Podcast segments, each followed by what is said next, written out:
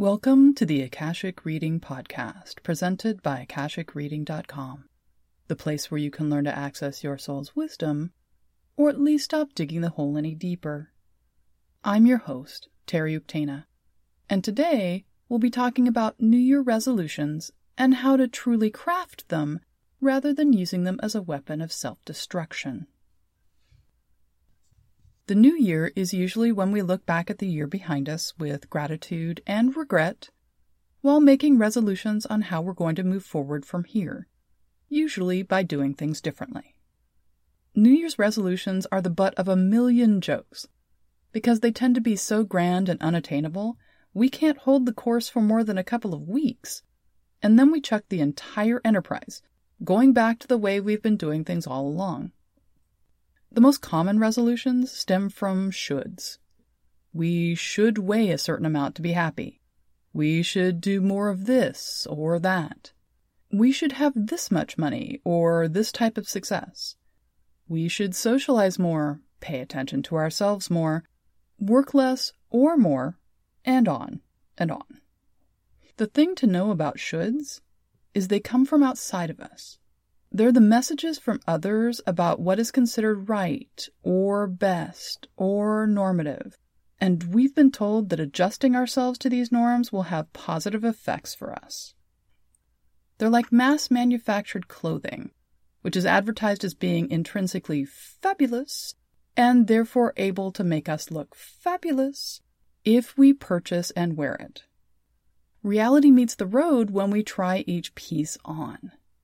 It can be confusing to find we don't look fabulous in a certain piece of clothing and cause us to try and search out what is wrong or even what we have done wrong to cause a non fabulous outcome. It's only when we realize we've misunderstood the purpose of the clothing that things begin to fall into place. The clothing may or may not be fabulous, but its purpose is to be purchased not to improve us. The advertising is enticement, not sound advice. Our looks are secondary and only as important as they cause us to return for more purchases. Shoulds are presented as being for our best and highest good, which improves the likelihood we'll accept and incorporate them into the tapestry of our lives. They're presented as a means to improve our lives, to make things better, as goals to strive for, and as a means to give us a happy life. They come across as a constructive criticism, which helps to support us in correcting errors, avoiding negative tendencies, and moving in a positive direction. However, most shoulds, if looked at closely, aren't geared to make us better. They have come into being because of the needs of others. They come from cultural sources, which create an ideal body image, family and friends making comments, others joyfully talking about what works for them and can work for you, all messaging what they want, what they need, what they think, and how they feel. All asking you to engage to affirm their opinion and meet their needs.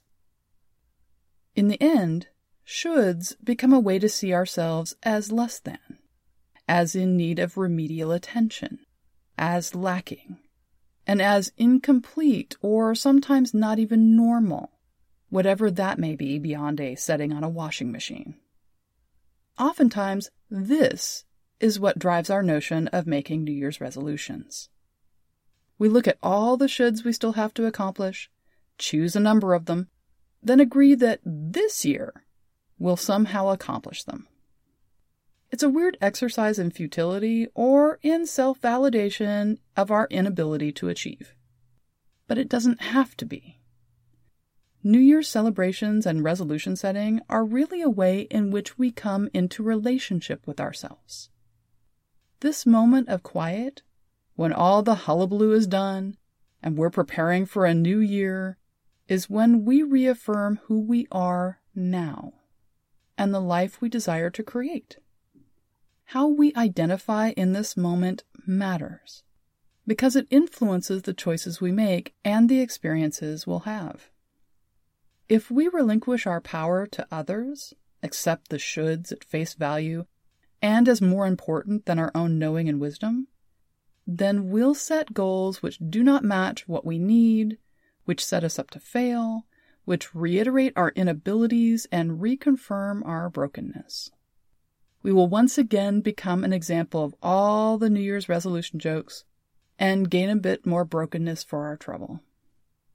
If we retain our power, see the shoulds which are on offer for what they truly are, then we can evaluate them based on their honest value.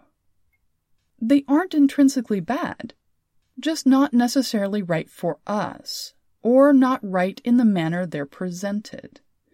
We can choose how we take them on, if we take them on, or perhaps choose to do none and instead craft our own resolutions based on our needs, our desires, our dreams, and what is right for us in this moment for this year we can gently change our identity from a repeat resolution offender to a world class architect crafting the masterpiece which is our life. We can move ourselves away from the mass market values to the unique artistry of the master craftsman just by allowing ourselves to shift in value or a rearrangement in perspective. New Year's resolutions are actually wonderful things. They can help guide us through a year full of surprises and challenges, help us focus on what is important in a tsunami of competing claims on our time and energy, and support us in achieving long term goals. They can be the angel on our shoulder giving us permission to take care of ourselves. They can support our prioritizing a healthy relationship with ourselves which gives us the firm foundation to create good and healthy relationships with others. They can challenge us to find our edges, to find new aspects of ourselves, to dig deep and become more than we have ever been. One thing to keep in mind is all of these may mean going within ourselves rather than moving outside. The edges we need to find might be in the area of self care refraining from taking on new challenges which distract us from our true needs, or coming into a deep relationship with our emotions. The area we need to dig deeply into might be the fear which causes us to dig deep everywhere but our own heart. Becoming more than we have ever been might fall into the realm of gifting ourselves with the graceful and loving parenting we didn't receive when we were a child we might be challenged to become our own white knight and save us from a life of shoulds. So during this time of New Year's resolutions, as we say goodbye to 2018 with all its transformation craziness, I recommend pausing to consider whether you want to dust off the old resolutions from last year or to craft new ones which will support you and your becoming.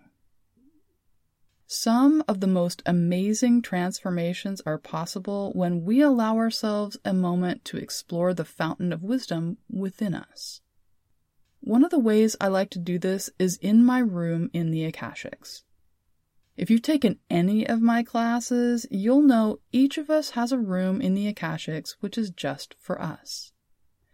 It's where we can go to study things, practice skills, meet with our guides or with healers, meet up with our animal guide, and so much more.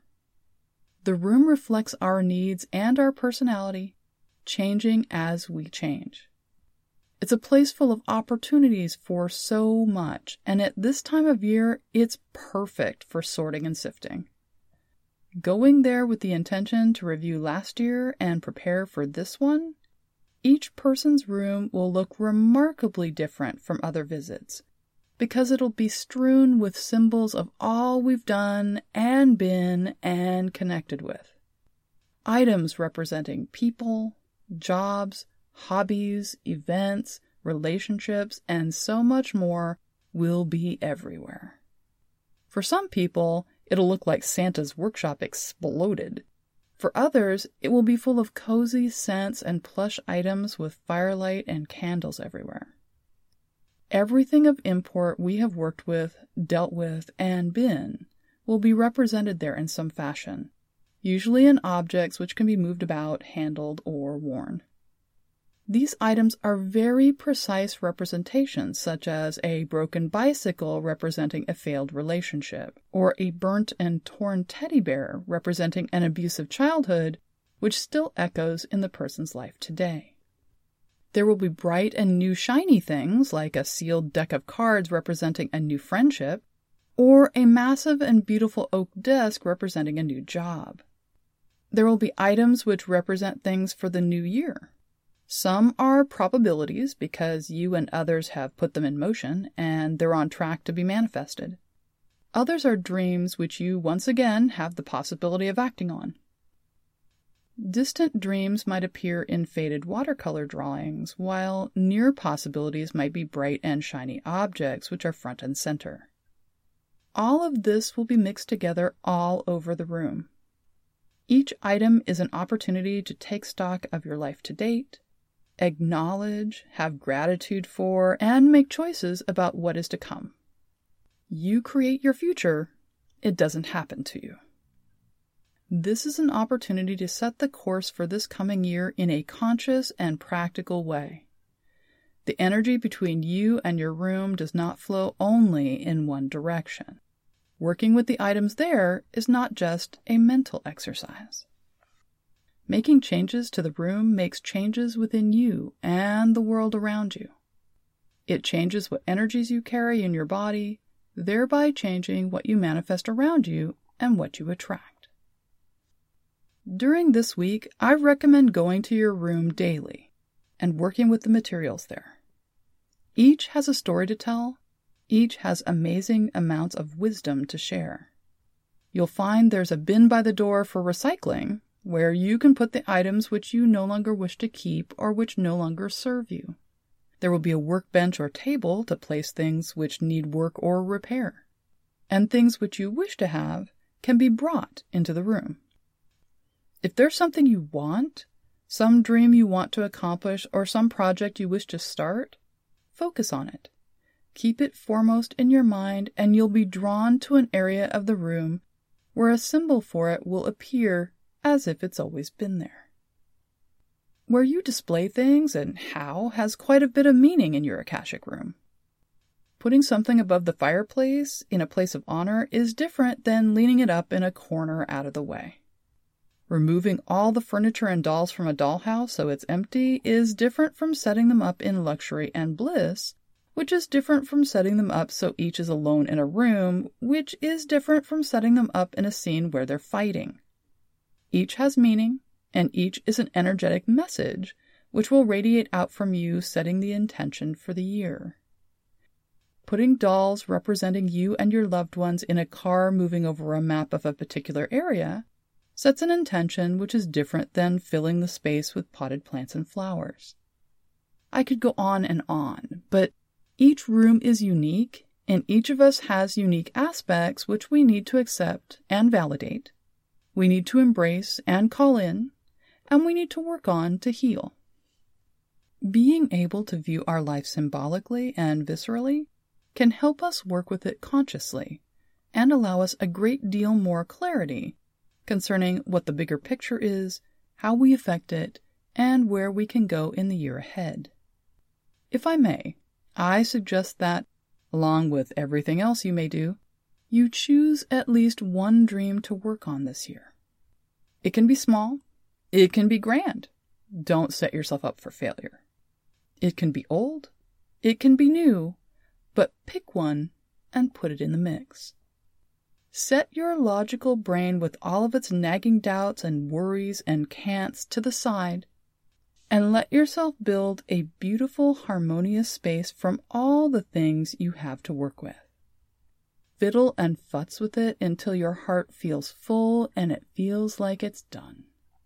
Then let your logic brain look it over and find the meaning in all of it. Logic doesn't get to change anything, not one hair. It just gets to catalog and acknowledge and connect all the dots. Once it's done, don't second guess. Just say, yes, and welcome in the new year. It's going to be a great one.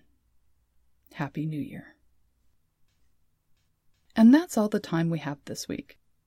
Next week, we'll be talking about the meaning relationships do and don't have for us, both practically and spiritually, as well as what to do about it all. If you're interested in knowing more, check out my website, akashicreading.com. And if you're enjoying this podcast, please take a minute to show it some love on iTunes. Your comments are also appreciated. Thanks. Bye.